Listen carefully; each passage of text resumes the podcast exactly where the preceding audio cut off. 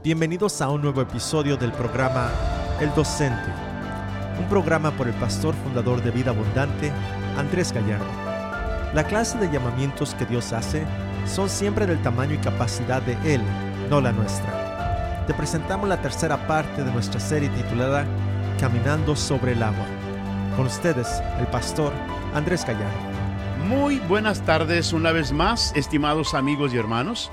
Como siempre es una gran bendición el poder llegar hasta cada uno de ustedes con el mensaje de la palabra de nuestro Dios. Siempre la Biblia, como lo sabemos, es el libro por excelencia en el cual nos transmite los pensamientos de Dios, los planes, los propósitos, el diseño de Dios para nuestra vida. Por lo tanto, vamos a entrar en ella en este día. ¿Qué te parece? Te habla el pastor Andrés Gallardo de Vida Abundante. Es una gran bendición, un gran placer el poder llegar con la palabra hasta tu vida y en realidad hacer del mensaje de la palabra de Dios algo vivo en tu corazón. Ay. Oh, estaba viendo 59. Ah, es que estoy viendo un chorro de números ahí, pero no sabía. Sí, este es el minuto, este es el segundo y este es como uno más segundero. ¿no? Ah, entonces eh, me fijo en el primero entonces. este es el minuto. Ay, ay, ay. Y este es el... Pero está bien, estamos grabando, podemos como reiniciar. Ándale, ok. Lo, lo paro para que agarre la cuenta bien. Ándale, ok, ok.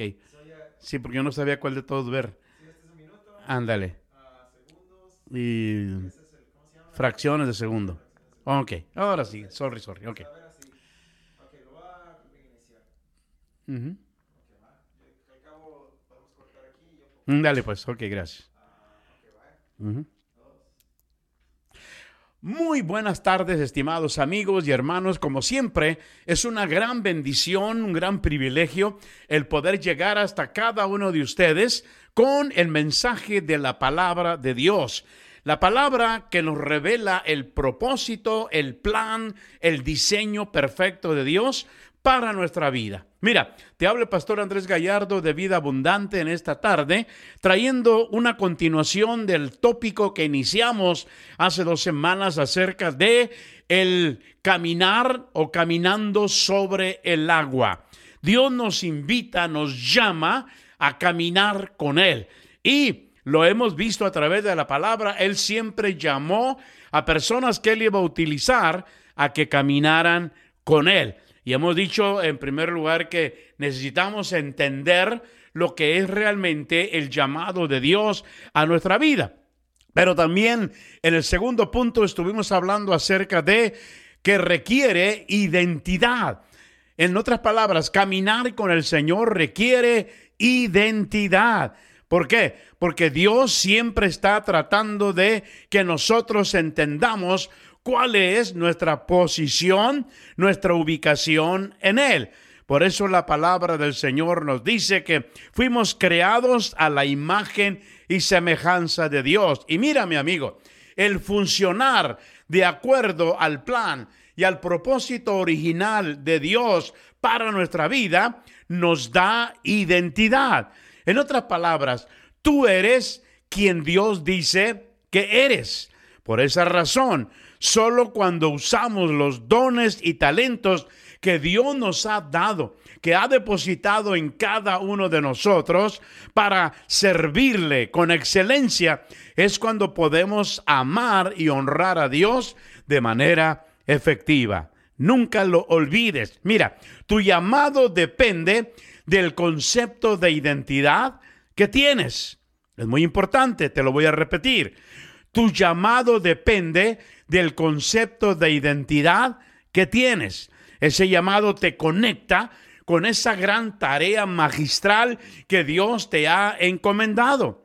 Tienes un llamado, pero los llamamientos a veces no son fáciles de discernir ni de escuchar. En ocasiones, así como el jovencito Samuel, quien estaba viviendo en el templo, dice, batallamos en reconocer la voz de Dios o qué es lo que Dios nos está pidiendo que hagamos. Ahora, si lo notamos, Dios a menudo llama a sus profetas a repitiendo sus nombres por lo menos dos veces. Tú lo puedes leer en la palabra. Le llamó a Abraham y ¿qué le dijo? Abraham, Abraham. Llamó a Moisés, Moisés, Moisés. En otras palabras, una sola vez como que no es suficiente. Entonces Dios quiere que tu identidad de ese llamado sea clara en tu vida. Pero también su llamado requiere convicción. Fíjate bien, no solamente identidad, pero también convicción. En este punto es donde se debe tomar con la mayor seriedad el llamado divino. Debes de reconocer que Dios no hace refacciones. Tú no eres una refacción de alguien más. Tú tienes un propósito, un diseño divino, el cual es central y único en el sueño de Dios para toda la raza humana. Dios no te clonó, Dios te hizo a su imagen y semejanza. Primero, somos llamados a conocer a Dios, a recibir su amor y su misericordia y ser sus hijos. Luego, somos llamados a vivir en la realidad de su presencia, de su reino. Fíjate bien. Y tercero, somos llamados a dejar que Cristo sea formado en nosotros. Esa es la tarea maravillosa del Espíritu Santo en cada uno de los hijos de Dios.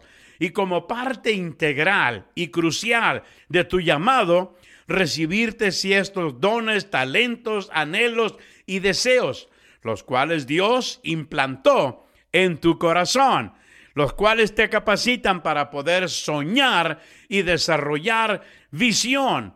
Y cuando los aprendes a identificar con toda claridad y certeza, serán desarrollados con habilidad y usados gozosa y humildemente en el servicio de Dios para su creación. Por lo tanto, mi amado amigo, escucha lo siguiente. Es central el concepto por el cual fuiste creado. Por eso debes de saber el propósito de tu existencia. La realidad primordial de tu vida es que fuiste llamado a una misión que cumplir para Dios. Y si eso no es una realidad en tu vida, entonces permíteme decirte que no tienes ningún propósito ni misión en tu vida. Y esto es demasiado serio. Es verdad que otros han venido antes de ti y otros seguramente vendrán después de ti. Pero este es tu día. Y si es que el reino de Dios se va a manifestar en tu vida en este día, lo va a hacer a través de ti. Dios no va a ocupar tu lugar. Tú estás en una misión divina. Tienes que entenderlo con toda seriedad. Entonces se requiere que tomes el llamado de Dios con toda la mayor dignidad que te sea posible. También es verdad que puedes tomarlo a la ligera y muchos lo han hecho de esa manera y siempre van a vivir con el temor de fracasar. Pero si determinas a dejar de jugar a la iglesita, entonces descubrirás que sí es posible para ti el caminar sobre el agua. ¿Por qué? Porque Dios te está llamando hoy en día a caminar hacia Él sobre las aguas. Ahora, tu llamado es digno de tu mejor esfuerzo, de entregar toda tu energía y vitalidad en esa misión divina que Dios ha asignado para tu vida. Ahora, en tercer lugar, ese llamado requiere una evaluación profunda. Además de tomar en serio tu llamamiento en Dios para discernirlo de la manera correcta, se requiere uno de los desafíos más grandiosos de conocer, identificar y evaluar el material con el que cuentas obviamente, para hacer ese llamado una realidad.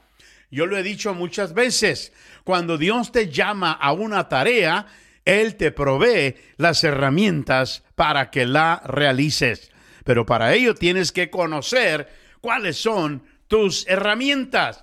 Y a través de su palabra, en un estudio profundo y serio de ella, te das cuenta a conocer qué fue las cosas que Dios te equipó para realizarlo. Mira, llamamientos usualmente no son fáciles de descubrir. Tienes que ser completamente honesto al identificar los dones, los talentos y también los límites que Dios ha puesto en tu vida. Eso incluye realizar muchos intentos y experimentar fracasos, los cuales es seguro que vendrán.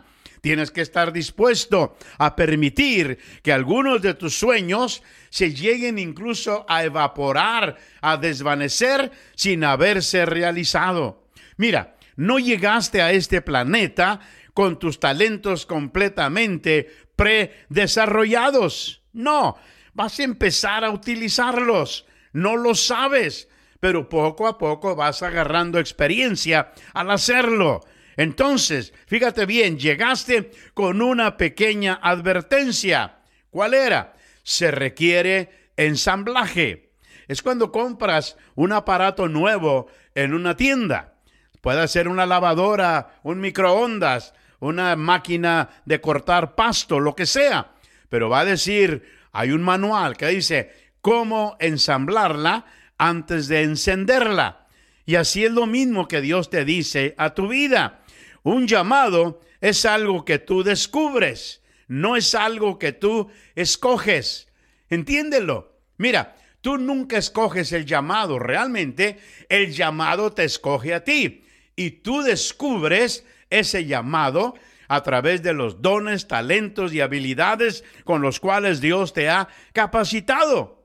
Por eso, fíjate bien, la palabra vocación viene del original latín voz es tremendo. Es decir, al descubrir tu llamado involucra escuchar con mucha atención y cuidado la voz de Dios. Mira, muchas veces, a veces hay muchas voces que nos hablan de escoger llamado, pero esa no es la realidad. El concepto de llamado es extraído de la palabra de Dios, donde vez tras vez Dios llama a alguien para realizar una tarea que solamente Él le ha encomendado, la cual va de acuerdo a todas las capacidades con las que Él lo ha dotado. Es importante. Ahora, la idea total de llamado es que hay un llamador. Escúchame bien, alguien que ha llamado y también hay un llamado. Ese eres tú. Es importante distinguir qué es lo que me gusta hacer por el gozo de hacerlo, sí, pero también de lo que tengo que hacer por las recompensas que me produce. Ahora, hay una verdad, la cual es la siguiente. Cuando no honro el potencial que tengo, la realidad se vuelve mi peor enemigo, porque trato de hacer algo para lo cual no estoy calificado, mucho menos equipado me esfuerzo por ser y hacer algo que no soy, ni que mucho menos puedo. Por eso tengo que tener mucho cuidado. Pero si tengo el valor de reconocer el llamado que Dios me ha dado, el cual, como dijimos, no solamente incluye potencial, sino también limitaciones y aceptarlas, entonces puedo experimentar una libertad maravillosa. Si no, entonces eso se va a convertir en mi peor prisión. Ahora, mi amigo, mi hermano, tienes que aprender a discernir tu llamado, reconociendo que los riesgos deben de ser enfrentados, cada uno de ellos. Ahora, fíjate el punto número cuatro. Un llamado también requiere resistencia. Esta es una nota importante. Escúchame bien. En nuestra sociedad occidental, el concepto de llamado no es muy popular. Es más inclinada a pensar en términos de carrera. y para muchos una carrera llega a convertirse en el altar en el cual sacrifican totalmente todas sus vidas. Para algunos es su educación, sus 20 años de colegio, para otros un montón de cosas más, y llega a ser el altar en el cual ellos rinden su tiempo, su economía, sus principios y todo lo demás. Fíjate bien, Benjamin Honeycutt es un historiador especializado en la historia del trabajo en la Universidad de Iowa y dice lo siguiente, el trabajo se ha convertido en nuestra nueva religión, donde adoramos y damos nuestro tiempo y consideramos la carrera como nuestro proveedor de significado, de conexión, de identidad y autoestima. ¡Wow! Qué terrible, ¿no es cierto? Nos identificamos por lo que hacemos, no por lo que Dios nos ha hecho que seamos. Ahora, es decir, un llamado, lo cual es lo que hago para Dios, es reemplazado por una carrera, la cual amenaza en convertirse en mi Dios, con minúscula. Por eso es muy importante entenderlo. Una carrera promete seguridad, estatus, beneficios, dinero, poder. Fíjate bien, mientras que un llamado generalmente nos promete dificultad, problemas y a veces sufrimiento. Claro que sí, pero sobre todo la oportunidad de ser usado por y para Dios. Qué maravilloso. Dios llamó a Moisés, que le dijo, ve a Faraón el hombre más poderoso sobre la tierra, y dile que suelte, que deje ir a mi pueblo, para que adoren a Dios, dijo Dios, para que me adoren. Fíjate bien, ese Dios que soy yo, dice Dios, a quien Él no conoce ni cree en mí. Pero luego convence a un pueblo de mi mentalidad de langosta para que vaya al desierto de su mentalidad, perdón, de langosta, para que vayan al desierto y avancen en el plan y propósito que yo tengo para cada uno de ellos. Moisés, ese es tu llamado. Escúchame bien. Esa gente iba a salir de Egipto, iba a salir de la esclavitud a la libertad de Dios. El problema es que iban a mantener una mentalidad de esclavos por el resto de la jornada. Tenemos que tener mucho cuidado con eso. Por eso, Moisés cuando responde al llamado de Dios, ¿te recuerdas? Le dijo, yo estoy aquí, Señor, pero envía a Aarón. Hmm. En otras palabras, Dios llamó a Jonás y le dijo, ve a Nínive, la ciudad más corrupta y violenta del mundo en ese tiempo, y dile a los habitantes quienes no me conocen ni tampoco saben quién soy yo. Arrepiéntense o morirán. Jonás le dijo, mira, ¿cuándo sale la próxima ballena en la dirección opuesta? En otras palabras, no me gusta ese llamado. Mira, Dios llamó a Jeremías y le dijo que predicara a la gente que no le iba a escuchar. Y era tan fuerte ese llamado que Jeremías fue amargado, fue enredado, abrazado, completamente aprisionado por el dolor y llanto. Por eso la Biblia le dice que era el profeta llorón. Fue reconocido como un profeta de lamento. Ahora, ¿te gusta ese título? ¿Verdad que no? La idea en esto que estoy compartiéndote, mi amigo y mi hermano, es que la gente a la que Dios llamó se sintió inadecuada para realizar ese llamado. Cuando Dios llamó a Abraham para que dejara su tierra, cuando llamó a Gedeón para que dirigiera un ejército, cuando llamó a Esther para que desafiara al rey, o llamó a María para que diera luz el Mesías, la respuesta inicial de estas personas fue de temor, de incompetencia, de limitación. En otras palabras, se vieron como ellos eran, no como Dios era. Aquí es donde tenemos que entender este maravilloso principio.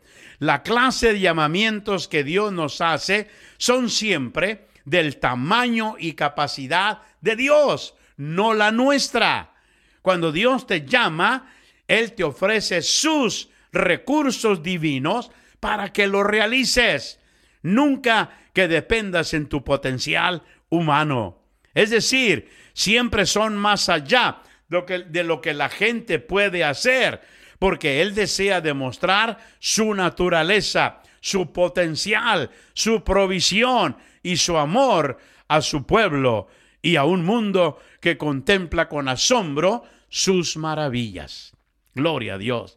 Esto no significa que Dios nos llama en una forma en la cual viola nuestro potencial humano, sino que cuando Dios llama, Él capacita, Él nos da la habilidad para realizar la tarea a la cual nos ha llamado. Significa además que el talento natural por sí mismo no honra un llamado de Dios, porque necesito ideas inspiradas, fuerza espiritual, una mente renovada y creativa que está más allá de mis recursos humanos para hacer lo que Dios me está pidiendo. Por lo tanto, tiene que ser Dios a través de mí haciendo la obra que nos ha encomendado. Mira, mi amigo, no somos llamados simplemente a trabajar para Dios, sino que somos llamados a trabajar juntamente con Dios. Y cada persona que fue llamada por Dios para realizar un llamado tuvo que pagar un alto precio. Lo mismo que tú y yo tenemos que pagar. Como dicen en inglés, no exceptions to the rule. Nadie está exento de este precio. A veces implicará poner horas extras de trabajo y servicio en el ministerio en el cual estamos funcionando, aun cuando no sentimos deseos de hacerlo. Otras veces quizás será el no ser reconocido ni premiado como deseamos ni como pensamos que merecemos. Otras van a involucrar ataques del enemigo. Las recompensas de una carrera son visibles, pero son temporales, mientras que el significado de un llamado dura para toda la eternidad. Esto es gloriosa. Mi amado amigo, una carrera puede ser perturbada por diferentes cosas o eventos, pero un llamado supera obviamente todo eso. Por ejemplo, ponte a pensar, Faraón tenía una carrera, pero Moisés tenía un llamado. Potifar tenía una carrera, pero José tenía un llamado. Amán tenía una carrera, pero Esther tenía un llamado. Acab tenía una carrera, pero Elías tenía un llamado. Pilato tenía una carrera, pero Jesús tenía un llamado y un llamado supremo, un llamado glorioso, un llamado que era por sobre todo lo demás. Por eso, mi amado amigo, caminar sobre el agua no solamente implica correr riesgos, pero también la sabiduría esencial para discernir nuestro llamado. Mi amado amigo, espero que la palabra de Dios traiga a tu corazón el deseo maravilloso y glorioso para poder vivir de acuerdo al llamado glorioso que Dios te ha dado. Mira, cuando yo leo la Biblia, libros como el libro de Hechos, el libro de Hechos, si tú lo has leído, puede tener varios nombres. Algunos le han llamado Hechos de la iglesia primitiva, otros le han llamado Hechos del Espíritu Santo. Otros le llaman hechos de la iglesia misionera. Otros le han llamado hechos de los apóstoles. Pero sea lo que sea, fueron los hechos de una iglesia que había sido llamada por Dios para realizar el destino de Dios para ellos en un pueblo pagano, en un pueblo rebelde, en un pueblo que no conocía a Dios. Mi amado amigo y hermano, el llamado esencial para tu vida es que comuniques el Evangelio de Cristo a tu familia. Gente que tal vez no conoce a Dios, que ha oído de Dios pero no le conoce. Y tu trabajo es darle a conocer. Por eso es que cuando el Señor, a través del Espíritu Santo, lo puede leer en Hechos capítulo 13, cuando Él escoge fíjate bien, a Pablo y a Silas. Él llama y dice, ¿saben qué? Quiero que me ordenen a Pablo y a Silas para la obra, escucha bien, que yo los he llamado. ¿Lo puedes ver? La iglesia no los llamó. Cristo, a través del Espíritu Santo, los llamó. La iglesia solo reconoció el llamado sobre la vida de estos apóstoles. Ellos, en otras palabras, ya estaban sirviendo al Señor, ya estaban haciendo la obra de Dios. Por esa razón, cuando ellos escucharon la voz del Espíritu Santo, dijeron, bueno, pues Pablo y Silas ya están haciendo obra misionera. Por eso es importante entenderlo. Cuando tú recibes un llamado, es porque Dios te ha dotado de capacidades para hacer aquello para lo cual ahora oficialmente te ha llamado. Mi amigo, nunca olvides que Dios tiene un propósito maravilloso sobre tu vida. Fíjate bien, cuando Dios te capacita, como te digo, para ese llamado, ese llamado va a abrir puertas que tú nunca podrías abrir por ti mismo. Por eso es que, fíjate bien, ¿quién podía ir ante un rey, pararse delante de él y comunicarle el mensaje de la palabra de Dios? Ninguna persona en su juicio cabal hubiera pensado ir a pedir permiso al rey para que le hablara de Cristo. Pero ¿qué pasó? El rey vio el llamado de Dios sobre el apóstol Pablo y el rey Agripa, dice la Biblia, le llamó traer a su presencia. Y fíjate lo que le dice, a ver Pablo, háblame de ese mensaje que estás proclamando. ¿Qué estás diciendo? Y el apóstol Pablo empieza a abrir la palabra y empieza a confrontar a este rey con el mensaje de la palabra de Dios. Pero ¿cómo fue posible eso? Porque el rey discernió el llamado de Dios sobre la vida del apóstol Pablo. Mira, tu llamado siempre va a generar, mi amigo, un testimonio en tu vida que va a hablar más fuerte que tus palabras. Tú puedes decir muchas cosas acerca de Dios, es obvio. Tú puedes hablar muchas cosas acerca de lo que Cristo ha hecho en tu vida, pero cuando dejas de hablar y empiezas a mostrar a través de acciones correspondientes lo que Dios está haciendo dentro de ti y a través de ti, va a ser un mensaje loud and clear. En otras palabras, la gente lo va a oír más fuerte que lo que digas. Por eso la gente dice, lo que hablas habla tan fuerte, perdón, lo que haces habla tan fuerte que no puedo oír lo que dices. Amén. Entonces es importante que lo que proclamas con tu voz ya lo hayas vivido con tu acción. Por eso, mi amado amigo, por esa razón, Jesús está buscando a gente que desee con todo su corazón caminar sobre el agua.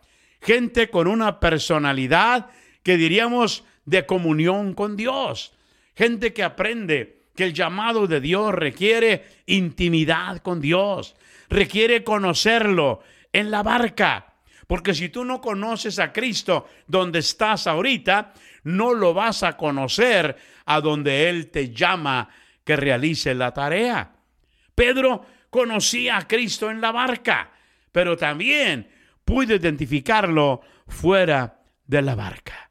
Dios nos llama a momentos de intimidad con Él, a momentos de relación con Él.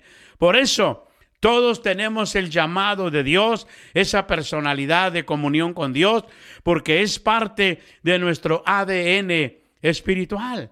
Por eso te digo en este día, mi amigo, examina tu vida, checa tu vida, tu nivel de relación con Dios. Tal vez hay algo que ha estorbado que Dios se manifieste y se muestre de manera profunda en tu vida. Tal vez hay algo que te ha estorbado esa comunión, esa intimidad con Dios. Y ese algo simplemente es pecado. Fíjate bien, cuando Dios puso a Adán y Eva en el jardín del Edén, ¿qué pasó? Los puso ahí para que ellos realizaran la tarea que Dios les había encomendado cultiven el huerto. En otras palabras, Adán, ponte a generar productividad en este huerto. Pero ¿qué pasó? Adán bajó la guardia. El pecado entró. ¿Y qué pasó? El pecado lo primero que hizo fue bloqueó su comunión con Dios. Lo separó de Dios. Mira, en el Nuevo Testamento hay una historia muy importante. Una vez comenté sobre esta historia tan importante, la historia del buen samaritano. Es una historia que dice que un hombre iba descendiendo de Jerusalén a otro lugar cuando de repente cayó en manos de ladrones. ¿Tú recuerdas eso? A Damasco. ¿Y qué pasó? Lo golpearon, lo robaron, lo hirieron y lo dejaron tirado junto al camino. Luego pasó un sacerdote por su lado. Lo vio y lo menospreció. Tal vez el sacerdote pensó, bueno, este hombre algo malo ha de haber hecho y está pagando por su pecado. ¿Ok? Socal no lo ayudó. Luego pasó un levita. Un levita era los que guardan la ley muy celosos. Lo vio y también lo abandonó.